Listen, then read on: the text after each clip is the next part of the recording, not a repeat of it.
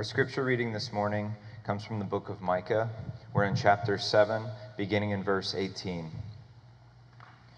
Who is a God like you, pardoning iniquity and passing over transgression for the remnant of his inheritance? He does not retain his anger forever, because he delights in steadfast love. He will again have compassion on us. He will tread our iniquities underfoot. You will cast all our sins into the depths of the sea. You will show faithfulness to Jacob and steadfast love to Abraham, as you have sworn to our fathers from the days of old. Amen. You may be seated. All right, well, let's start this morning by thanking Nathan for finally reading something nice from the book of Micah. Uh, if you've been with us the last couple weeks, we've been reading some doom and gloom stuff out of uh, Micah, who is one of the uh, one of the pre-exilic prophets, those guys that we're so familiar with in the Old Testament. Um, we've been spending these weeks looking at uh, the period leading up to exile. Um, and uh, we've been doing that by looking at first the book of Isaiah for a little bit, then we've been looking at Micah, um, and then we are going to transition into kind of the middle of the exile period, a little bit of that today and next week, and then we'll transition after that into kind of the post exile period. So, the, the whole point of all of this is to take a look at a really significant period in Israel's history, uh, a period that, that uh, dramatically influences the writing of much of the scriptures. In fact, 20 out of 39 books in the Old Testament uh, are talking about exile. And so, it's a huge chunk of, um, of the Old Testament scriptures. And we also see uh, some of the content of exile seeping its way into other portions of the Old Testament, as well as much of the New Testament. In fact, Peter, um, kind of the uh, leading disciple of Jesus' disciples, and his letter to uh, the early Christian churches after Christ had risen and left the disciples and the church began to spread, he addressed his letter to Christians in Gentile countries, um, in non Israelite countries and nations around Israel. Uh, he addressed them as exiles. Um, and so the idea of being an exile carried itself all the way forward into the early New Testament church. Um, and I think influences so much of the way we see ourselves as well. So that's what we're going to kind of be transitioning into is seeing ourselves in exile um, and, uh, and kind of understanding the experience of Israel in exile and how that relates to us and where we find ourselves today. So, uh, if you're not familiar with the story of Israel, they were the, uh, the children that God rescued out of Egypt. They were led across the Red Sea. Um, by Moses, you know, you've seen all the movies. He puts his staff down, the sea parts, and it's amazing. You know, the whales swim by them as they're walking on dry ground. Um, so all that happens, and then Israel um, like you and like me, uh, don't follow God. Um, and so they wander around the desert for 40 years. Finally, they get into the promised land. And the promised land at first isn't so great. They're ruled by a bunch of kind of ragtag people that are called the judges. Um, Israel still doesn't do great at following after God, but God does continue to give them uh, his promises and, and let them take captive the land there which eventually gets set up as the kingdom, right? Because Israel says, We need a king. God, you're not good enough. Give us a king like all the nations around us. And God acquiesces their request and says, Okay, fine, you can have this guy named Saul. Um, and that doesn't go so well. And then he raises up David, the smallest of seven brothers from one of the smallest tribes of Israel, um, and allows David to become the greatest king uh, in Israel's history. But he's an adulterer and a murderer, so he doesn't get to build God's temple. Um, but his son does. So his son Solomon builds the temple. That's great. The temple gets filled with God's presence. That's amazing. Uh, Solomon also builds a huge palace for himself. A little strange. Uh, and then he marries like 600 women. Um, a lot strange. Um, and he does that because he tries to expand Israel's influence beyond its borders and he grows the kingdom into this amazing thing. But uh, he's pretty foolish in some of his dealings um, and uh, ends up with a divided kingdom in his sons. So he has two sons that take the kingdom, split it in half, and then it's just anarchy from there. It's a bunch of bad rulers uh, worshiping Baal and other gods, setting up temples to other gods. Um, and time and time again, God's prophets come and speak to these kings um, and say, hey, uh, this is not how God wants his people to live. Uh, if you keep this up, you're going to be exiled. Um, and lo and behold, it happens. Right? And that's what we hit last week, where they, they, they, they get sent to exile. God does ultimately and eventually say, enough's enough. You are no longer my representatives on earth because of how broken and tainted and corrupt you are. Uh, you look like the nations around you instead of like I wanted you to look to represent my glory and my righteousness, to establish justice and equity and love as the, the parameters for a kingdom. And so, since you've done this and rebelled, I'm going to, I'm going to kick you out of the land that I gave you. Um, and it's going to just go bad. Um, and so they go into exile, and Israel faces this just insane moment of shame where they, they know that they've been given so much by God. They've been given a land, they've been given um, uh, God's presence in the temple, they've been given a priesthood, they've been given these kings.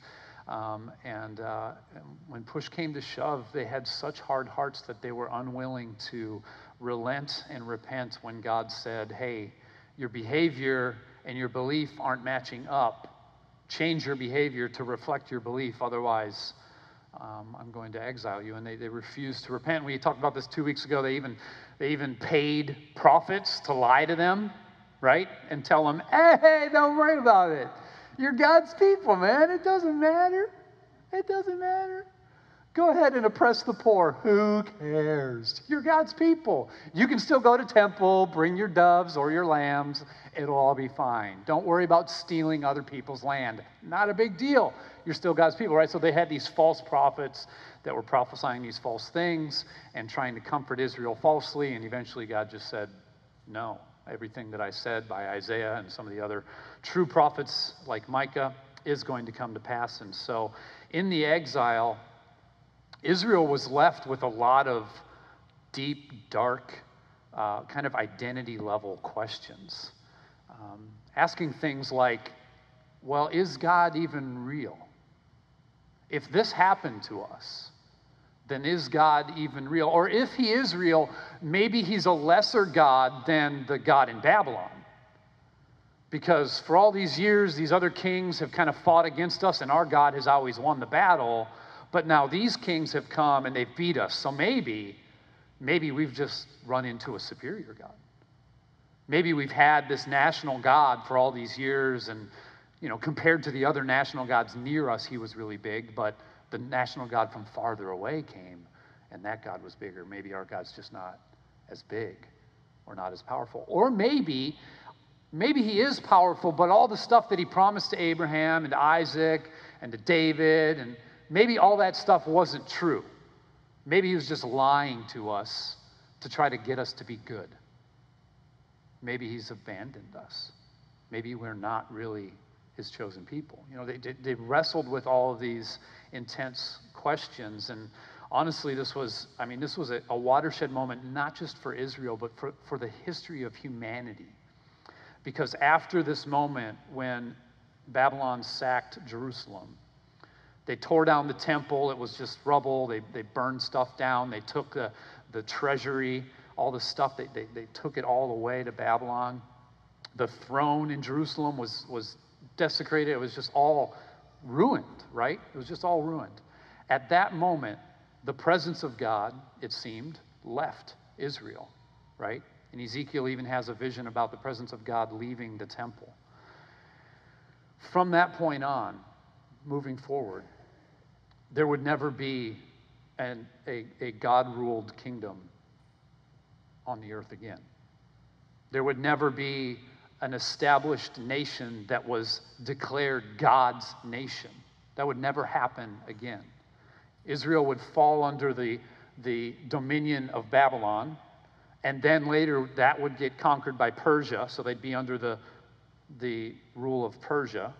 King Cyrus in Persia let him go back to Israel, but he didn't give him a king. He stayed king. So they went back to Israel, but they were still under the rule of Persia. And then we have the successive kingdoms, Greek and Roman, right? Like we see these kingdoms continue to spread out into what we call modern history. And to this day, there's still never been a theocracy in Israel. It was a watershed moment at that time. And God did that because the kingdom changed.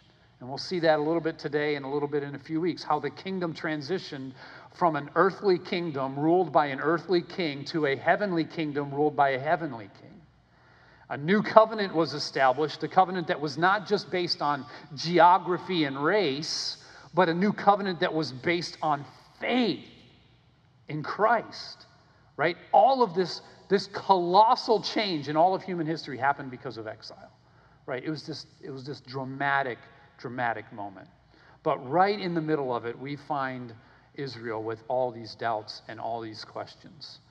And it's interesting because, in some very intentional ways, the exile of Israel is seen or is, is, is kind of a repeat of an exile that happened way back at the beginning of the book. Go with me to Genesis 3. Because Israel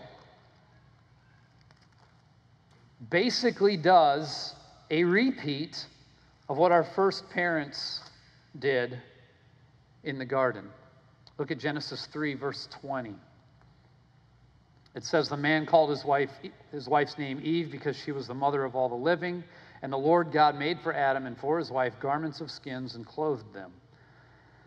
Then the Lord God said, Behold, the man has become like one of us in knowing good and evil. Now, lest he reach out his hand and take also of the tree of life and eat and live forever.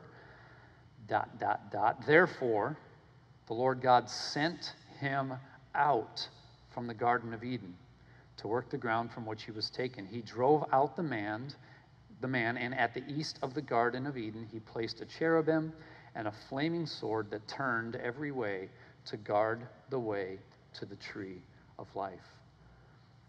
Adam and Eve lived, walked, breathed, talked the presence, the very real presence of God. They chose to rebel, and the punishment was exile. They were forced out of that presence, and they couldn't ever come back to it. Israel lived in the midst of the temple, which was filled with the presence of God. They had the declared law of God as their guiding light, right? They had God's rulers put in place over them, and they rebelled and they were exiled from the land, never to go back. Yes, they returned to Israel, but it was never the same, ever. Right? this exile reality is something that isn't just Israel's experience. It's something that, in very real and tangible ways, is the experience of every human that has ever lived. That from our birth, we experience exile. We do not walk in the perfect presence of God. We do not have the daily word of God as our continual existence, something that we hear and breathe and know intimately without confusion and without darkness, right? We live in this, this kind of strange middle place of exile.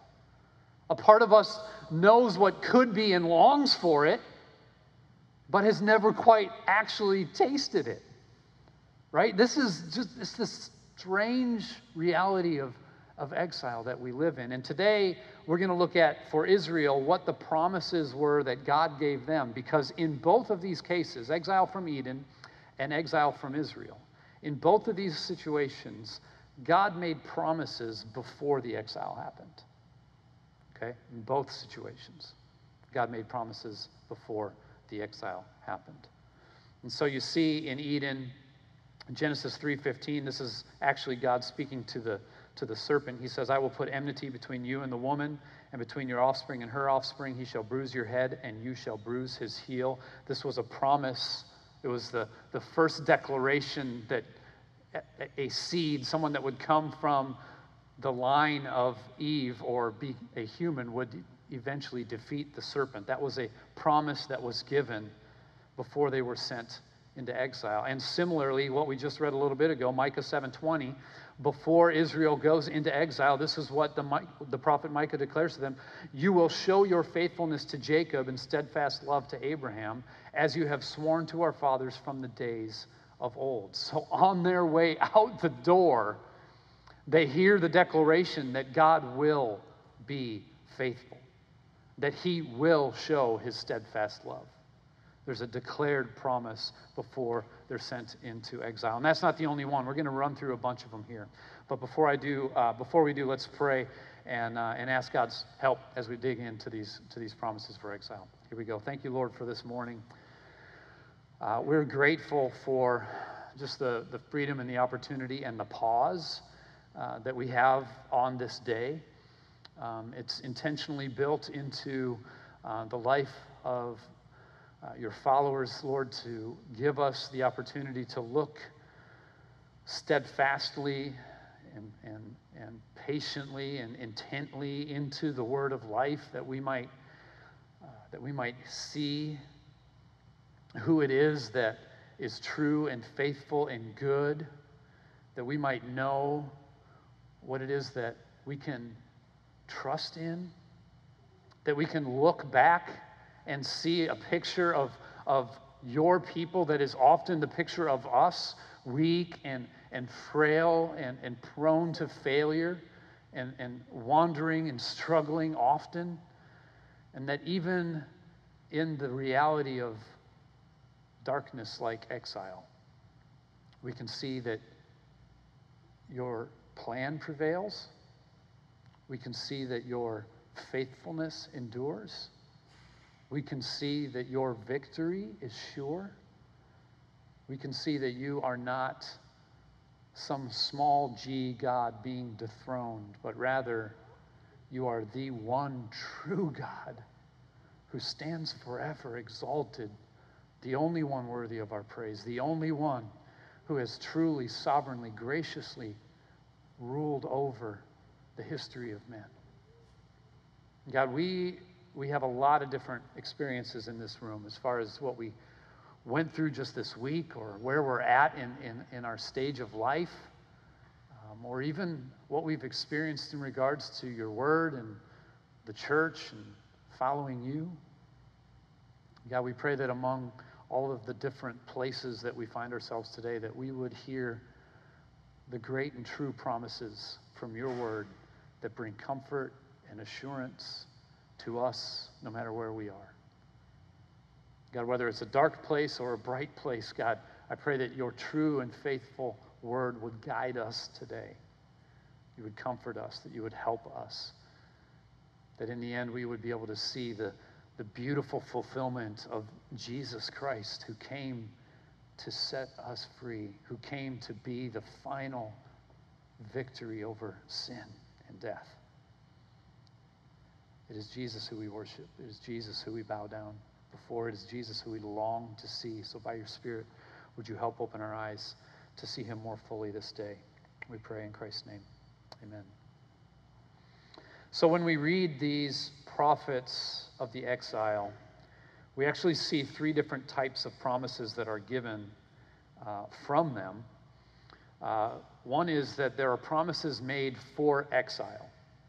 So, these prophets. Uh, Micah is one of them, Isaiah is one of them, Jeremiah, Ezekiel, all these different uh, prophets, uh, the minor prophets, which are the smaller ones like Amos and Obadiah and Nahum, these different guys.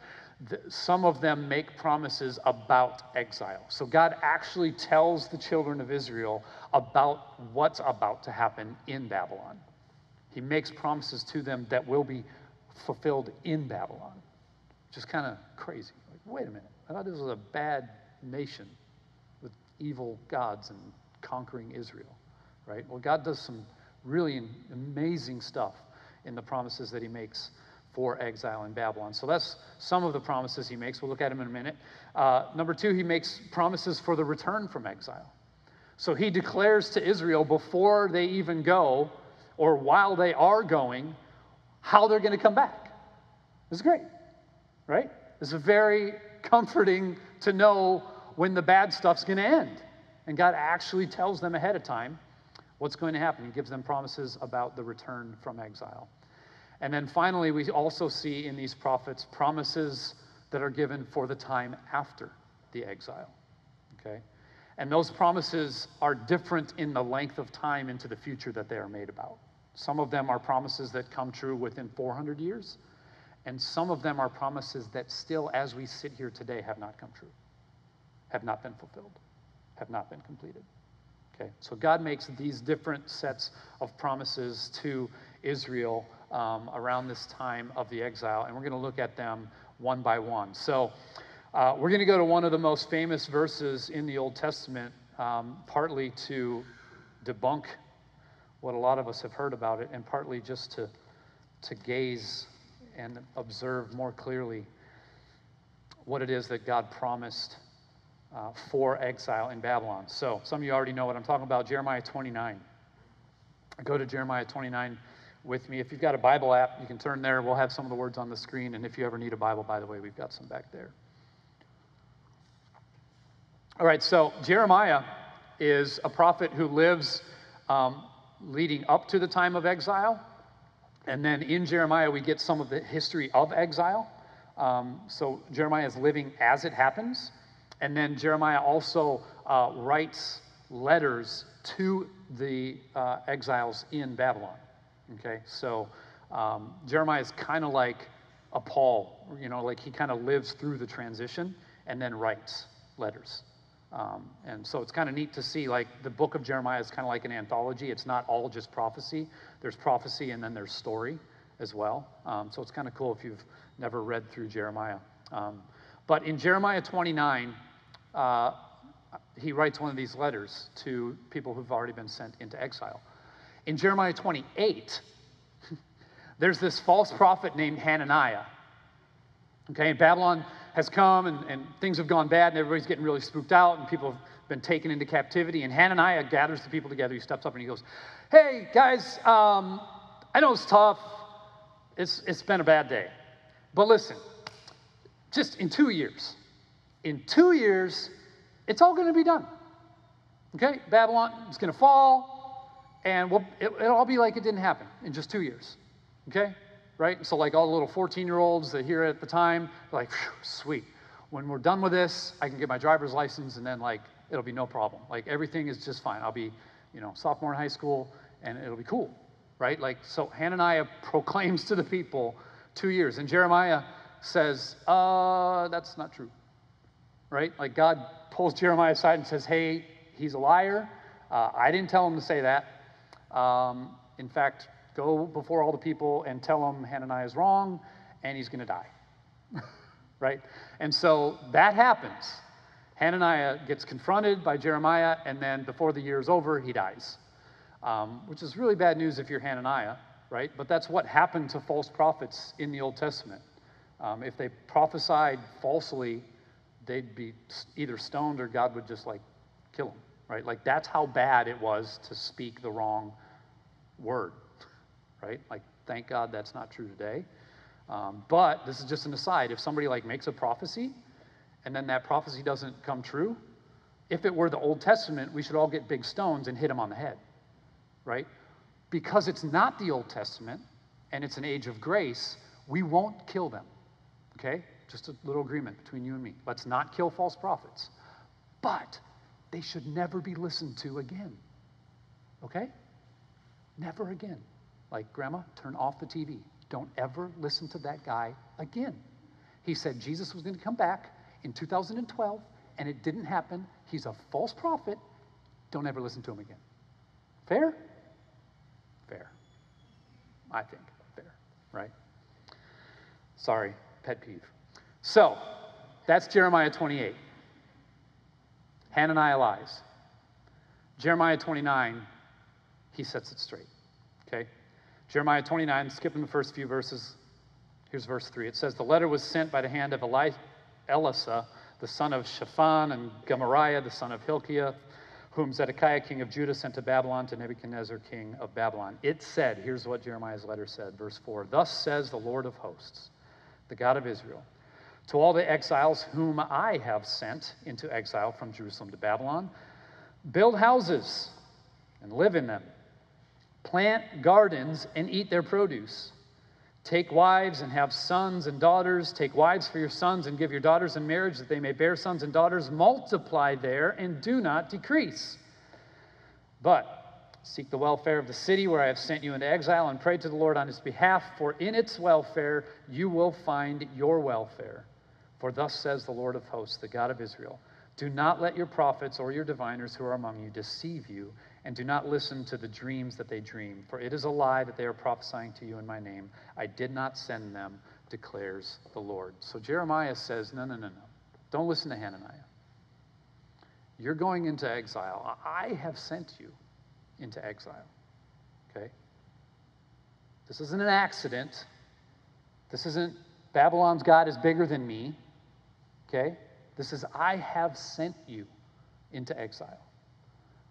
When you're there, build a house, plant a garden, start a food co op, build a wedding business, make it happen, grow and pray.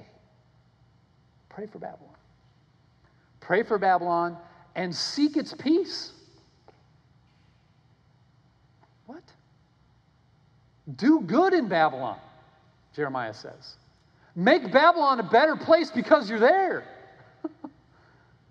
Grow there, gain influence there, seek the good of Babylon. You mean the place with false gods and false prophets and wicked kings? Yes, that place. Right? Endure, embrace, engage, dig in, and go for it. Right? It's a completely different promise than Hananiah said. Hananiah falsely promises you're going to be back in two years, just treat it like nothing. Right? Jeremiah says, make yourself comfortable, right? We did a whole series on this in 2017, um, loosely based on a book uh, called Thriving in Babylon by Larry Osborne. Highly encourage that uh, as a read. Looks at the, the, the book of Daniel, which is Daniel and his friends, Shadrach, Meshach, and Abednego, and their existence in Babylon during exile, and how they follow Jeremiah's advice. They read Jeremiah's letter and they're like, all right, cool. They change their names, they go to school, they go to college in Babylon. Okay? They become highly appointed officials in the court of Babylon. Crazy stuff, right? They dive in. It's amazing. The promises that God makes for them while in exile is hey, this isn't an accident. You're sent. You're sent. I know Babylon's laws do not look like my laws, right? I know Babylon's temples do not reflect my temple. I know Babylon's sacrifices are vile, they're nothing like my holy sacrifices. But I have sent you there, and so endure, build houses, plant gardens, and so on and so forth. Pray for the peace of Babylon, seek its peace, and do good. Amen. This is the same message to us in our exile because, once again, there has never again been a kingdom ruled by God, a kingdom that is set up according to the laws of God. Ever since that day, we haven't gone back. And so, listen, every kingdom that has ever existed from that time forward has been a kingdom with mixed loyalties. This is important for us to understand when it comes to geopolitical things. There is no God's country. Love you. There isn't one. There is no nation that has ever existed from that time when exile started that has been established 100% fully, firmly, and authoritatively on the laws of God according to Moses. It's never happened. Every kingdom that anyone has ever lived in since that day is a similar thing to Israel's experience in Babylon. That there are parts, man, you just, ah, it's not right, it's not good but we're sent here, right? We're sent here. Now, this isn't me muddying up America or something like that or any other place. This is just us declaring, like Jeremiah, listen, this is our reality. And we're not supposed to just hold our breath for two years and hope we get an exit, right? We're supposed to build a house. We're supposed to pray. We're supposed to live for the benefit of this place. That's how beautiful the promises of exile for Israel are for us. It's not our home, and that's okay. There are some parts of this existence that we're going to have to push back against, and there are some parts of it that we're supposed to gung ho run toward and be a part of, right? Now, that's a tough discernment to find. Again, Daniel helps us to understand that, right? When the king of Babylon said, Bow down and worship me, Shadrach, Meshach, and Abednego said, No, fiery furnace, please. Right? There was a, there was a line. They didn't cross that line. Right? When the, the rulers plotted to kind of capture Daniel and he was told he could never pray again, what did he do? He kept praying. Said, We're going to throw you in a den of lions. He's like, All right, I'll pray there. right? Like these were the moments where God intervened and he saved his children when the evil of the world that they were in was pressing in against them. Right? But make, make no mistake, Daniel, Daniel was a, a highly respected advisor in the government of Babylon. Highly respected. Right? Shadrach, Meshach, and Abednego, they were, they were honored. They were given opportunities for leadership in Babylon. In Babylon. Right? So they invested and they dug in because God had made a promise to the exiles that He was sending them there. And He encouraged them to dig in and to live and to build and to grow. So, just a little bit after what I just read, Jeremiah continues and gives them a promise for their return from exile. This is where that really famous verse is. So, Jeremiah 29, starting in verse 10, this is continuing what we just read. He says this For the, thus says the Lord, when, when 70 years are completed for Babylon, I will visit you and I will fulfill to you my promise and bring you back to this place. Okay, so not two, but 70. Okay, so that 14 year old that was looking forward to getting his Israeli driver's license, nope. Israeli Social Security, right? Old, 84. 84. That's how old that kid would have been. 70 years, Isaiah says. And here we go, verse 11. For I know the plans I have for you, declares the Lord, plans for welfare, not for evil, and to give you a future and a hope. Then you will call upon me and come and pray to me, and I will hear you. You will seek me and find me when you seek me with all your heart. I will be found by you, declares the Lord, and I will restore your fortunes and gather you from all the nations and all the places where I have driven you, declares the Lord. And I will bring you back to the place from which I sent you into exile. This is a beautiful promise.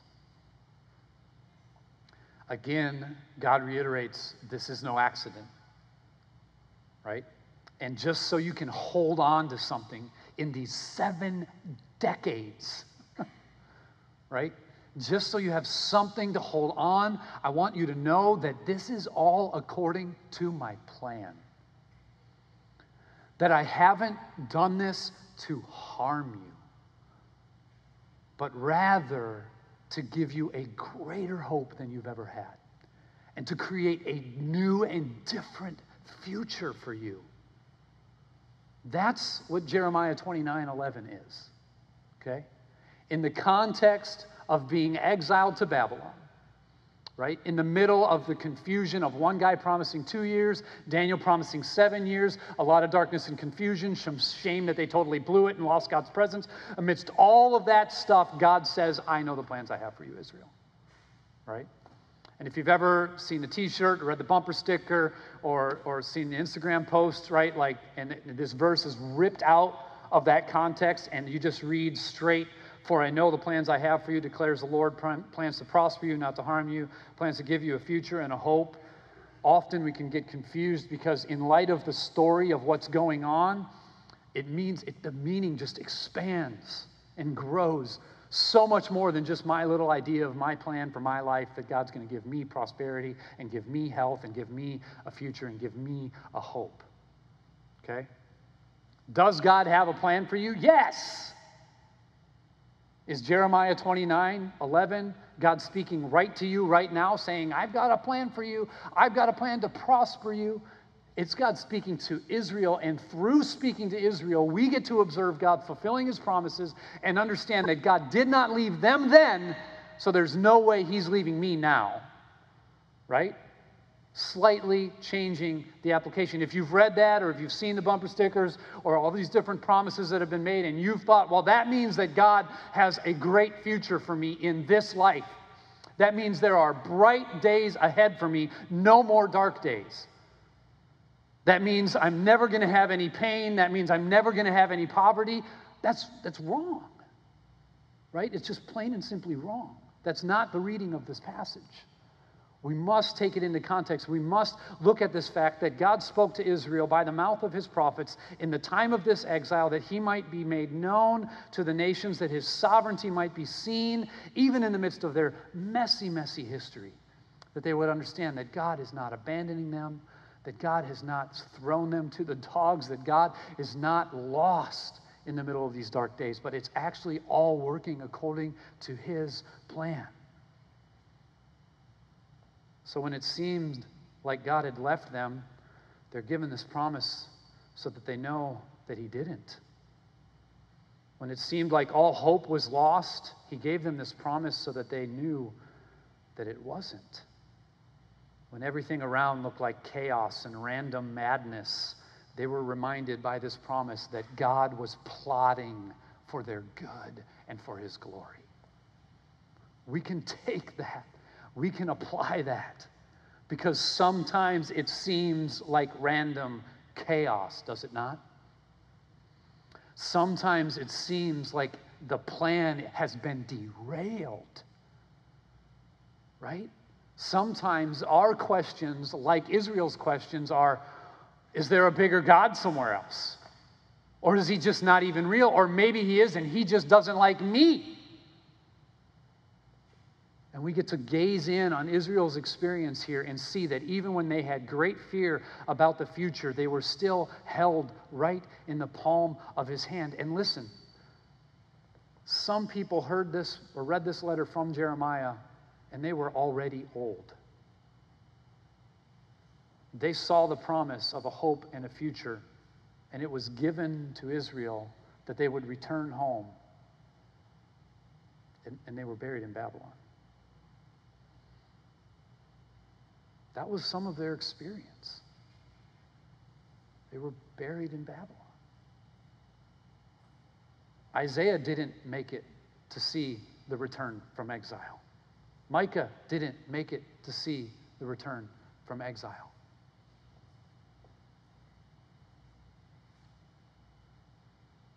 Was God's plan lost?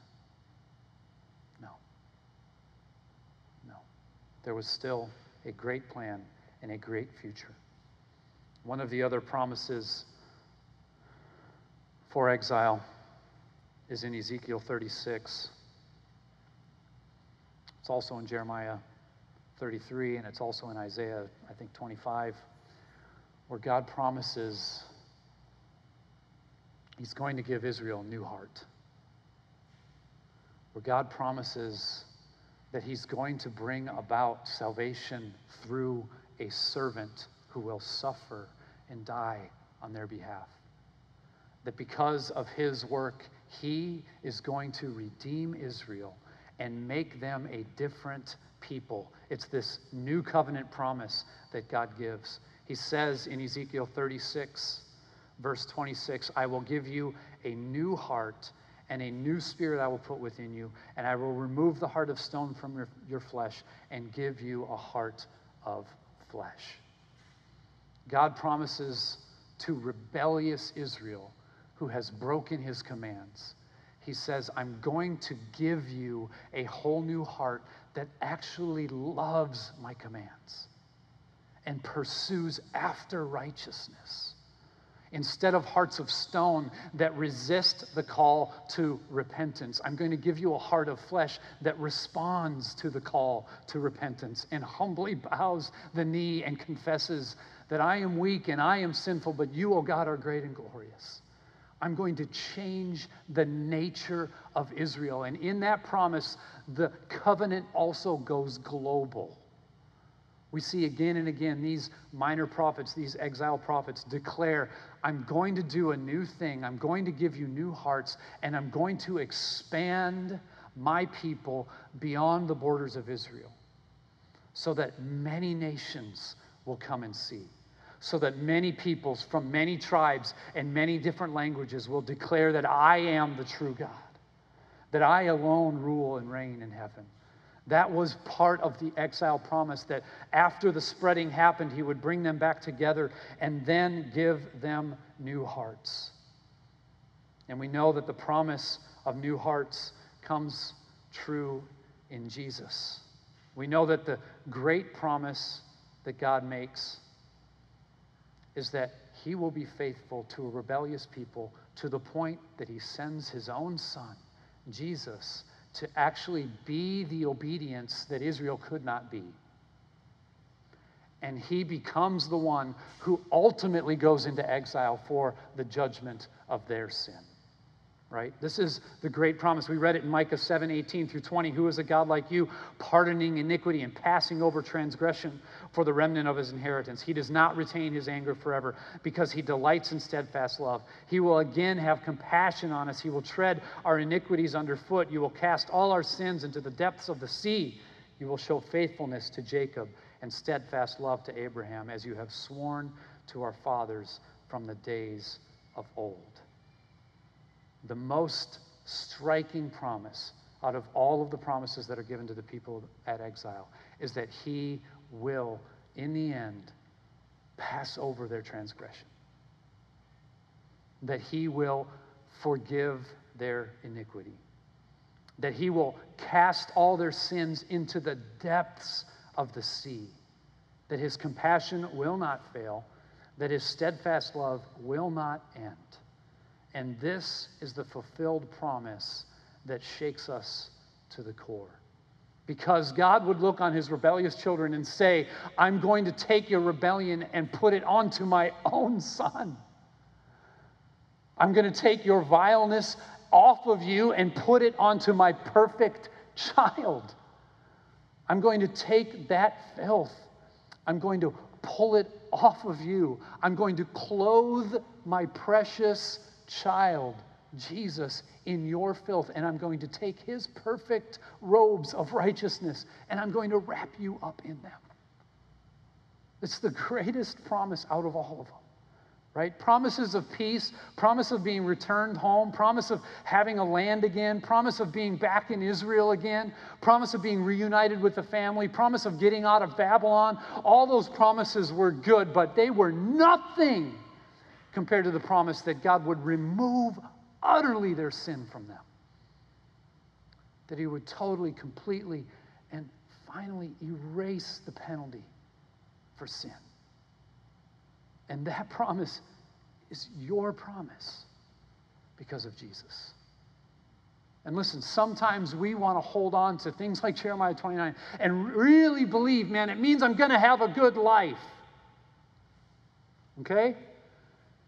We want to do that. We're prone to do that. Often we're just so stinking American that we do that. We're, so comfortable and so prosperous that that's what we think it means, right?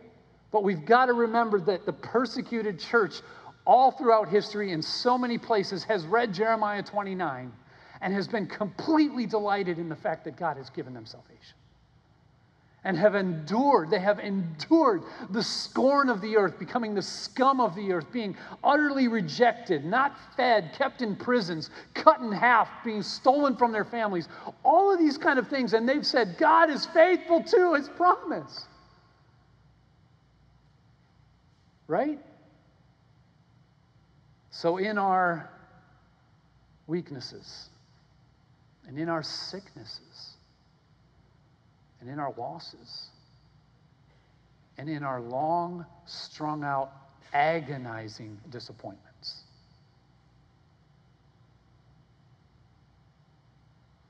The greatest possible promise has already been fulfilled. And that is, you will not be punished for your sins. You are welcome into the perfect presence of God. In fact, you're told to come boldly and approach his throne of grace, to receive mercy when? At your time of need. From who? The one who suffered more than you. The perfect one who suffered more than you. Not just more than you, but for you. So that when you face these things that are your exile, and you feel like you're down on your hands and feet, hands and knees in the dirt, you can just simply look a little bit over to the side and see that Jesus was brought that low too. That's why Paul said, the fellowship of Jesus' suffering is enough for me. That I, in my weakness, might find tremendous strength because he's right there. He's experienced it too. He faced the ultimate exile. Jesus was what? Led outside the city, away from the temple,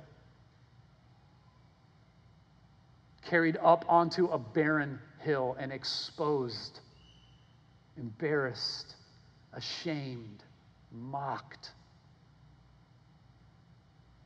And in the end,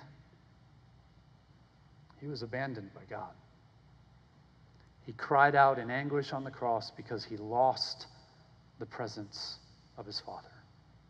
He lost it. Utter darkness fell on Jesus, so that in your darkness, you would know that he has not abandoned you. Exile for some Israelites was it. They lived in the kingdom, they died in Babylon.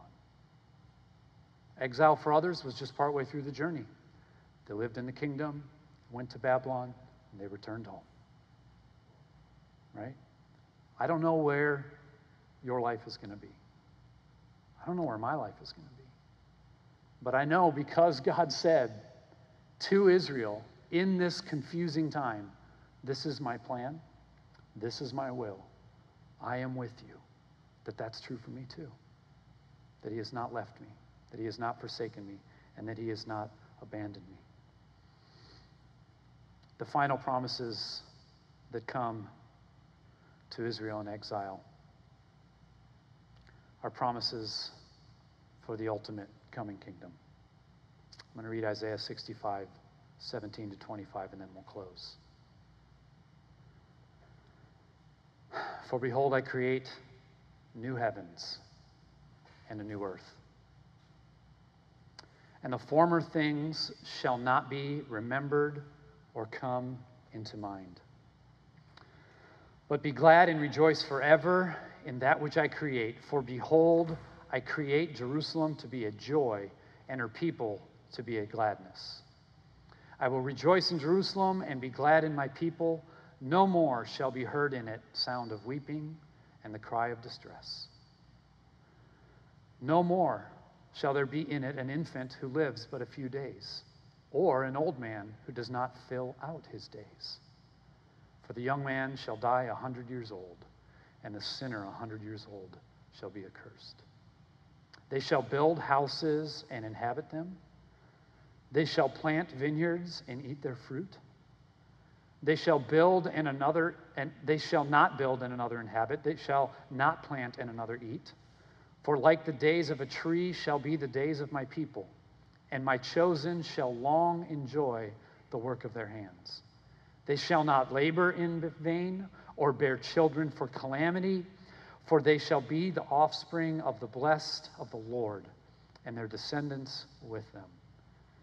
Before they call, I will answer. While they are yet speaking, I will hear. The wolf and the lamb shall graze together. The lion shall eat straw like the ox, and dust shall be the serpent's food. They shall not hurt or destroy in all my holy mountain, says the Lord. Even at Israel's exile, a new heaven and a new earth was promised to Israel. This is what we still wait for, right? A day when babies don't die, a day when 68 year old men don't die from cancer, a day when your work is not futile anymore. A day where you get to build a house and live in it forever, where no one's going to steal anything from you. A day even where lions are not even carnivores anymore. I mean, this is a crazy day that is coming. The promise to Israel for exile, that God would be with them in Babylon, came true. The promise that he would bring them back after 70 years, it came true. The promise that new hearts would come because of the life of Jesus and the death of Jesus and the resurrection of Jesus, it came true.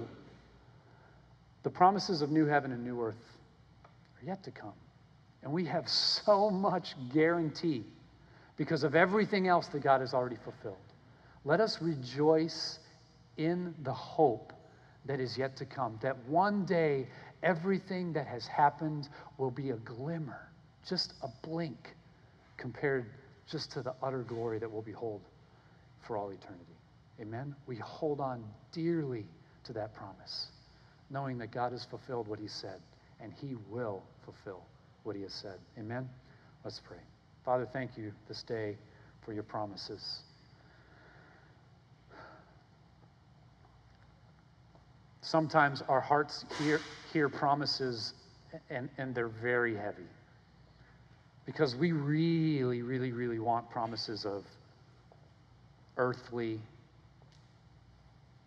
health or earthly prosperity or earthly glory.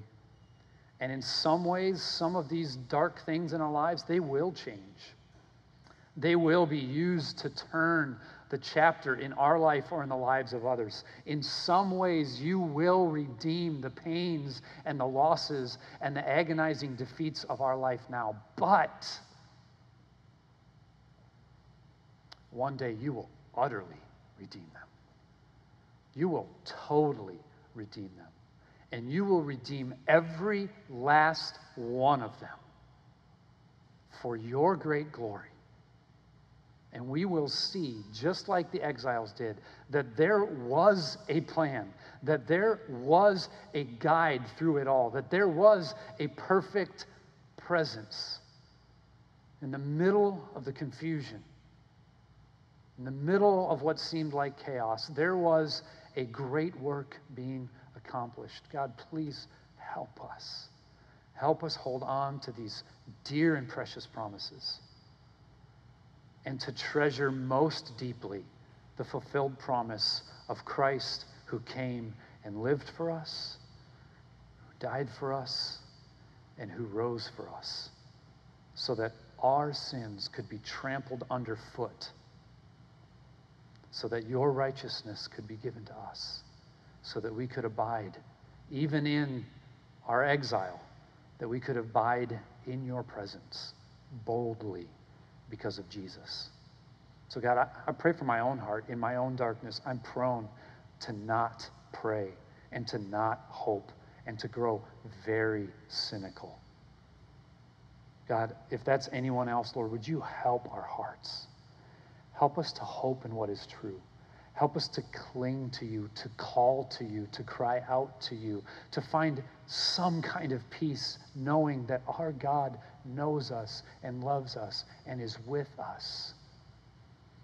And to find deep, deep hope in the promises yet to, yet to be fulfilled. Would you give us faith? Would you give us faith? Because we know we can trust you. Help us, God, when we don't trust you. Help us when we have struggles with belief. Help us to believe. We pray in Christ's name. Amen.